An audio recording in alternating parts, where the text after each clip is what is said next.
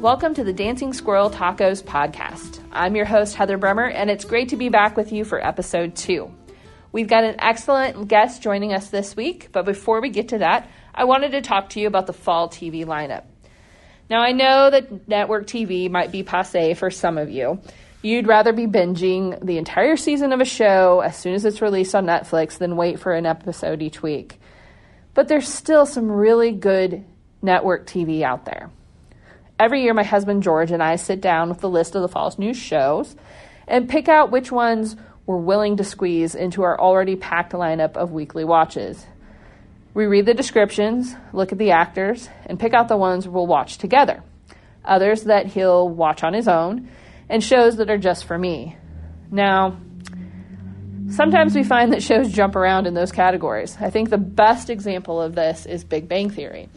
It was a show I picked out for me, he had no interest in, but I got him to watch a few episodes, and being the geeks that we are, it, of course, became one of our favorite shows. Now, like I said, we don't have a lot of room in our lineup. I'm still 20 episodes behind on New Amsterdam, which is a show I absolutely adore, even though it utterly destroys me every week. I mean, it's like the writer watched the Breach Baby episode of ER and said, hold my beer, I'm going to do this every single week. So that being said, it takes a lot to earn a spot on our DVR, and so far this fall, there's 3 shows that have become must-see TV for me. The first is Bob Hart's Abishola. It stars Bob Gardell, who you probably know from Mike and Molly, and I am going to pronounce this wrong, so please forgive me, but I'm going to try my best. Folake Olowofo-Yeko. It's a sweet comedy about 2 people from very different worlds who meet when Bob, or Bob, as Abishola would say, has a heart attack. It's written by Chuck Lorre. He's the brilliant mind behind Big Bang Theory and Mom, which is another show you have to watch, except that it will make you sad each week. And as all good Chuck Lorre shows do, it tackles hot-button themes like immigration, equality, and racism. I highly recommend it. You'll get a kick out of it. It will touch your heart. It's on Mondays at 8:30 on CBS. Now, directly following Bob Hart's Abishola at 9 on CBS is All Rise. This is a show I knew nothing about until we saw it as it came on after that first episode of Bob Hart's Abishola. It's a courtroom drama that follows a lot of the traditional courtroom drama tropes, but it still doesn't seem like a retread of some of its courtroom counterparts. Simone Missick stars as newly appointed Judge Lola Carmichael. Now, you might recognize Simone as Misty Knight from the Defenders and Luke Cage series. There's also another comic book show alum in Jessica Camacho, who played Gypsy on Flash. She is a young, tough public defender who will do anything for her clients. You'll definitely end up rooting for her in the courtroom and in her budding relationship with Luke Watkins. He's a bailiff who's working on his law degree, and he's kind of inspired by her. He's played by J. Alex Brinson. Wilson Bethel is also in the cast. He was also in 4 seasons of Heart of Dixie. He plays Mark Callan, and his relationship with Judge Carmichael is one of my favorite things about the show. He's a DA, and it's obvious they have a long history together and that they're very close friends. But there's never a hint of sexual tension between the two of them. They're both in relationships. They seem to be happy being just best friends, even though the relationship is a little more complicated now that they're on different sides of the bench. It's just really refreshing to see that kind of relationship on TV where a man and a woman can be friends without there always being the will they, won't they between them. And the final show I wanted to mention is Stumptown. This is probably my favorite new show of the season, and maybe of those in our rotation. It's based on a Greg Rucka graphic novel. Greg Rucka, by the way, is an absolutely brilliant writer who is particularly fantastic at writing strong female characters. Check out his runs on Marvel's Electra to see what I mean. Anyway, Stumptown stars Colby Smulders as Dex, a military veteran who is pretty good at getting the info one way or another she needs on cases that the police can't or won't touch. She sets out to become a private investigator. And this role is a great combination of Smulders' most famous roles, the sarcastic and scrappy Robin Schabotsky and kick-butt S.H.I.E.L.D. agent Maria Hill. I really think this could be a breakout role for Kobe and make her a household name. It also stars Jake Johnson, who you probably know from New Girl and from Jurassic World. He plays Gray, Dex's unlikely best friend. There's also Michael Ealy as Detective Miles Hoffman, who was fantastic on the all-too-short-lived Almost Human, and Cole Sibus, who is an actor with Down syndrome, who plays Dex's brother Ansel. Oh, and let's not forget, Cameron Manheim is in this show, too. The character development has been so tremendous in the first couple episodes of Stumptown. We know who Dex is. She's struggling to get by, she's trying to take care of her brother, and it's all made worse by her PTSD. We know what motivates her, money, all too often alcohol, and the people that she loves.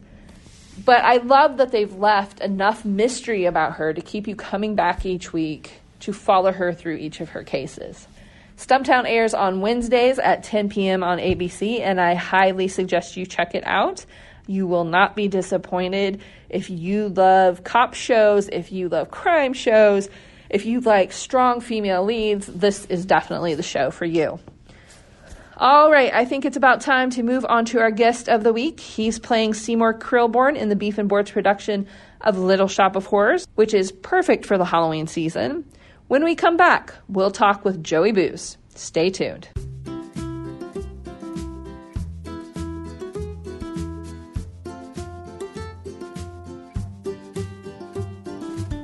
We're back on the Dancing Squirrel Tacos podcast, and our guest this week is Joey Booth, who stars as Seymour Krelborn in The Little Shop of Horrors on stage through November 17th at Beef and Boards Dinner Theater. I had the opportunity to see the show this past weekend, and it was an absolute blast. So, Joey, it's a pleasure to have you on our show. Thank you. I'm excited to be here. I understand this is actually the second time you've played Seymour. It is. I played the role back when I was 18 years old, so it's been a few years. But, yeah, I did it when I was 18 back home at my local community theater one summer, so I'm excited to get the chance to do it again professionally. Little Shop of Horrors is a sci-fi horror comedy smash-up, which is based off a 1960 film by Roger Corman during the heyday of drive-in theaters when everybody was wanting to see those horror films and action films up on the screen. It's been on Broadway, off-Broadway, and made into a 1986 film starring Rick Moranis as Seymour. But for those who might be unfamiliar with its premise, can you give us a little synopsis of the show? Sure. So the show is kind of about this meek, shy florist worker, Seymour Krelborn. He's working at a florist shop in kind of like a run-down area of town called Skid Row. And he finds this new, strange, and interesting plant that he stumbles upon, and he decides to try to use this plant to try to create business for the florist shop. And over time, this tiny little plant grows and grows, and he discovers that it's what it needs to keep growing is blood. So it's this kind of crazy story, and he's in love with his other worker, Audrey, who's kind of a sweet, ditzy, funny blonde, and the Mr. Mushnick, who owns the shop, kind of is the this funny character who decides to try to be his dad because he has this amazing plant that's creating such a booming business. And yeah, it's kind of, I don't want to give away the ending of this show, but it's quite a crazy ride as the plant gets bigger and bigger and has more power over Seymour. And it's also a story about love as well, with him and Audrey. So, like you said, Seymour is kind of meek and shy, and he cares about other people probably more than they care about him. How did yes. How did you relate to him the first time you played him, and is it different this time? Yes, so I think that him and I have a few things in common. I can tend to be a little, shy and meek at times, so I do connect that. Not as much as him, but also he would do, probably anything for the ones he loves, and I relate with that, too, because I have such a big heart, and I would do anything for my family and friends, and I think that that's something big that I can relate with him, is he has a very big heart. And it is a little different playing it this time, now that I'm 27. I've lived, you know, a little bit more of life since 18, and I've had more experiences and different things from my own personal life that I could pull from to kind of play this character. It's kind of helped living a little bit more and going through things to kind of more fully understand Seymour than I did when I was 18, I would say. There's some really great music throughout the show, and I've been singing the Little Shop of Horrors doo-wop since Saturday, probably annoying all of my coworkers. Which song do you find the most challenging, and which is your favorite? Ooh, I love them all. They're so, so good. I would have to say the hardest song for me might be the dentist, the song I sing with the dentist, the Now song. And it's hard just because there's so many words, and it's very fast and very wordy. And one of the hardest things is, you know, trying to catch my breath but still tell the story and hoping the audience can hear every single word that I'm saying, even though it's very fast and very wordy. My favorite song would have to be Suddenly Seymour. It's just it's so fun to sing with Jenny Reaver, who plays Audrey. And it's kind of the point in the show where both the characters finally, like, reveal the way they feel about each other, and that moment of love just kind of, like, explodes between them, and it's also just a very catchy song, and we sing it together as well, and with the three urchin doo-wop girls sing with us, and it's just a really great, great piece of music. I also love the Little Shop of Horrors opening number with the three urchins. It's just so catchy, and it's kind of iconic, so those would have to be some of my favorites. This isn't your first show at Beef and Boards. You were in Seven Brides for Seven Brothers, correct? Yes, I was. That was last year, around this time as well, so about a year ago. What about Beef and Boards brought you back? It's just such a great place to work for a lot of reasons. I would say the number one reason is the people. I feel like the people you work with make a huge difference. And the people here have been so welcoming and just so kind and so professional as well.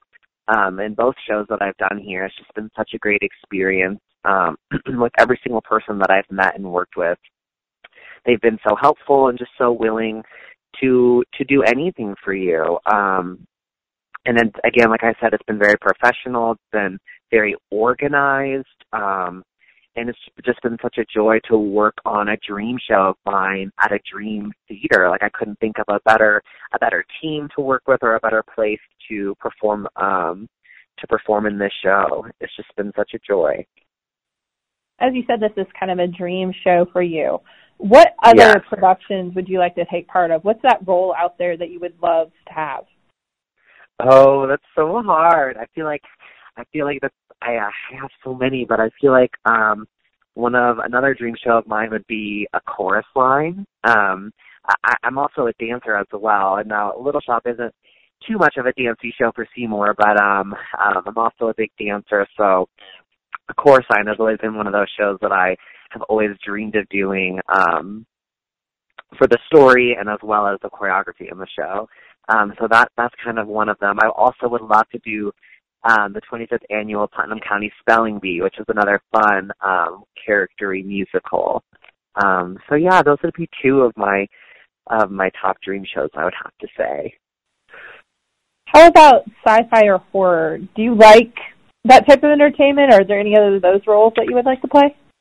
I do. I did... The Rocky Horror Picture Show a few years ago, which is kind of another sci-fi horror type musical. And that one and Little Shop have kind of been like the two experiences that I have had with that genre. And they've both just been so fun. And I really do have, it's kind of fun playing that sci-fi fantasy world and then putting that with some kind of like rock music. It's just, it's a blast. So after watching the show, a question occurred to me. You have a great singing voice, and I think that shines through a lot in your character. But I was wondering if you alter it at all for Seymour, because I know his speaking voice when you're on stage is a little different from your own voice. And so then when you're singing, do you try to alter your singing voice as well, or is that just your voice? Thank you. That's so nice of you to say. Yes, so it's interesting. I kind of naturally have like a placement to my voice where it's a little, I guess I would say like a little nasally.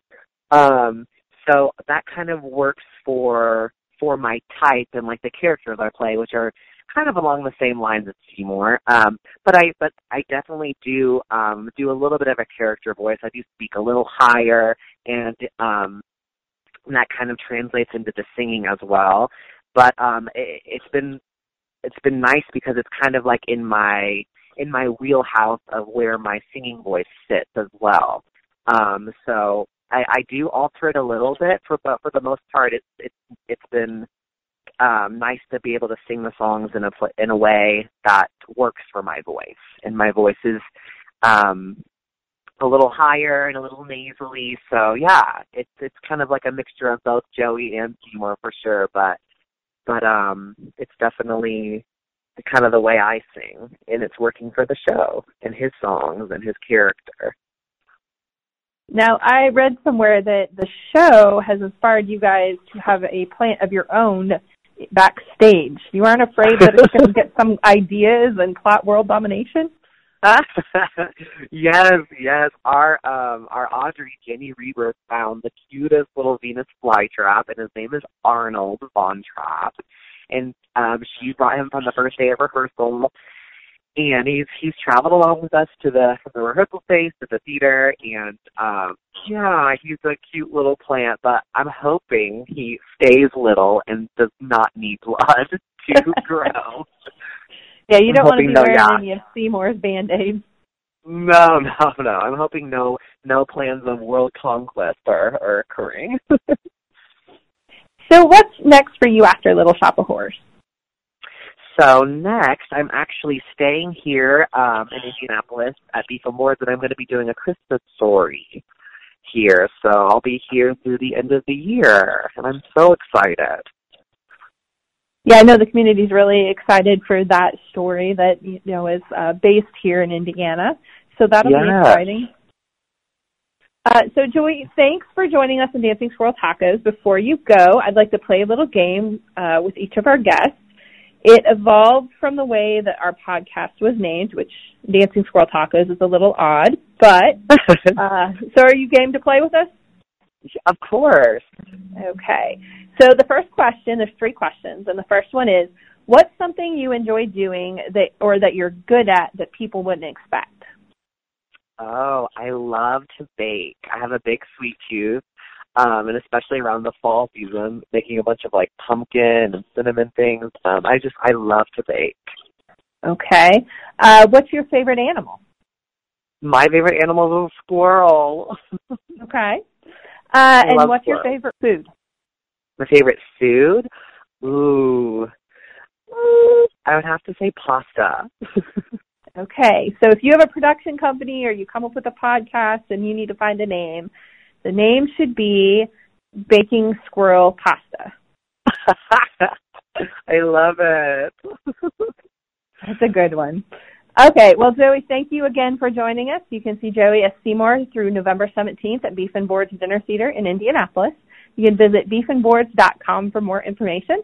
And when we come back, we'll talk about some of my favorite Halloween traditions and reveal next week's guest. Stay tuned.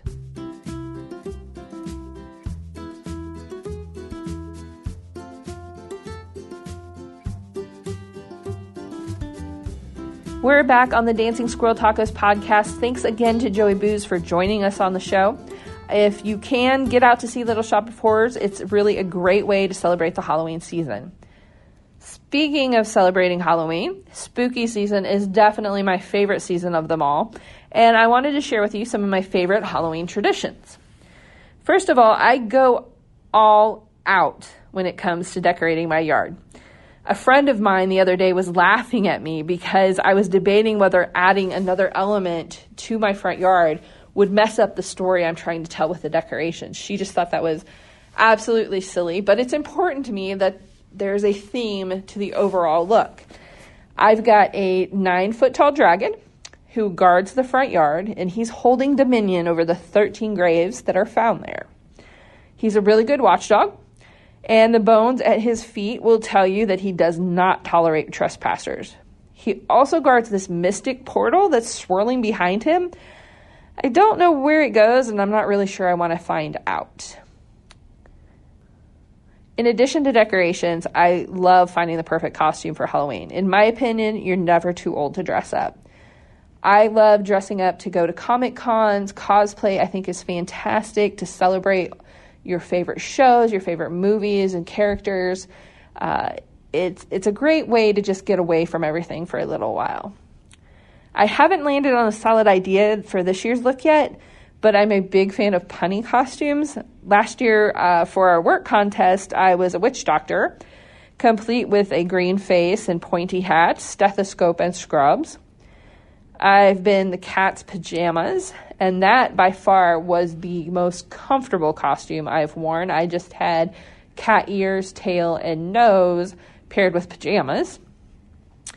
And then I've also done a blood-sucking lawyer named I'm a Vamp, who was really pale, absolutely terrified her dentist, and liked to bleed her clients dry.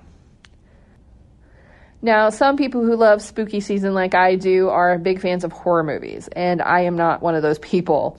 I have an eidetic memory, so images seem to stick in my brain and never, ever go away. And I guarantee every time I go into a basement, I can still see in my mind's eye that scene from Blair Witch Project where the guy is turned around facing the wall and then, you know, everything goes black. So yeah, I stay away from most horror movies. But during this time of year, I do like to break out Practical Magic and Hocus Pocus, Addams Family, Ghostbusters 1 and 2, usually 3 or 4 times during the month, and of course, Nightmare Before Christmas. You know what I love about Nightmare is that each generation kind of sees it as this cult movie its generation has discovered and fallen in love with. And it's been out for 25 years, and there's just so many people that count it among their favorite movies. And I think that just shows you the quality and the freshness and the ingenuity that went into that film. So I think that's it for episode 2 of Dancing Squirrel Tacos. Check us out each week on your favorite podcasting platforms and follow @squirrelinatutu on Twitter for updates about upcoming guests or to give us feedback on the show. We'd love to hear from everyone. Our guest next week will be Ashley Petrie, who released a book called Secret Indianapolis. She's going to let us in on the answers to some of those secrets, including where you can find the disappearing painting in Indianapolis and what caused the Great Squirrel Invasion of 1822. Can't wait to hear the answer to that one. So until next time, remember, we're all stories in the end. Make it a good one.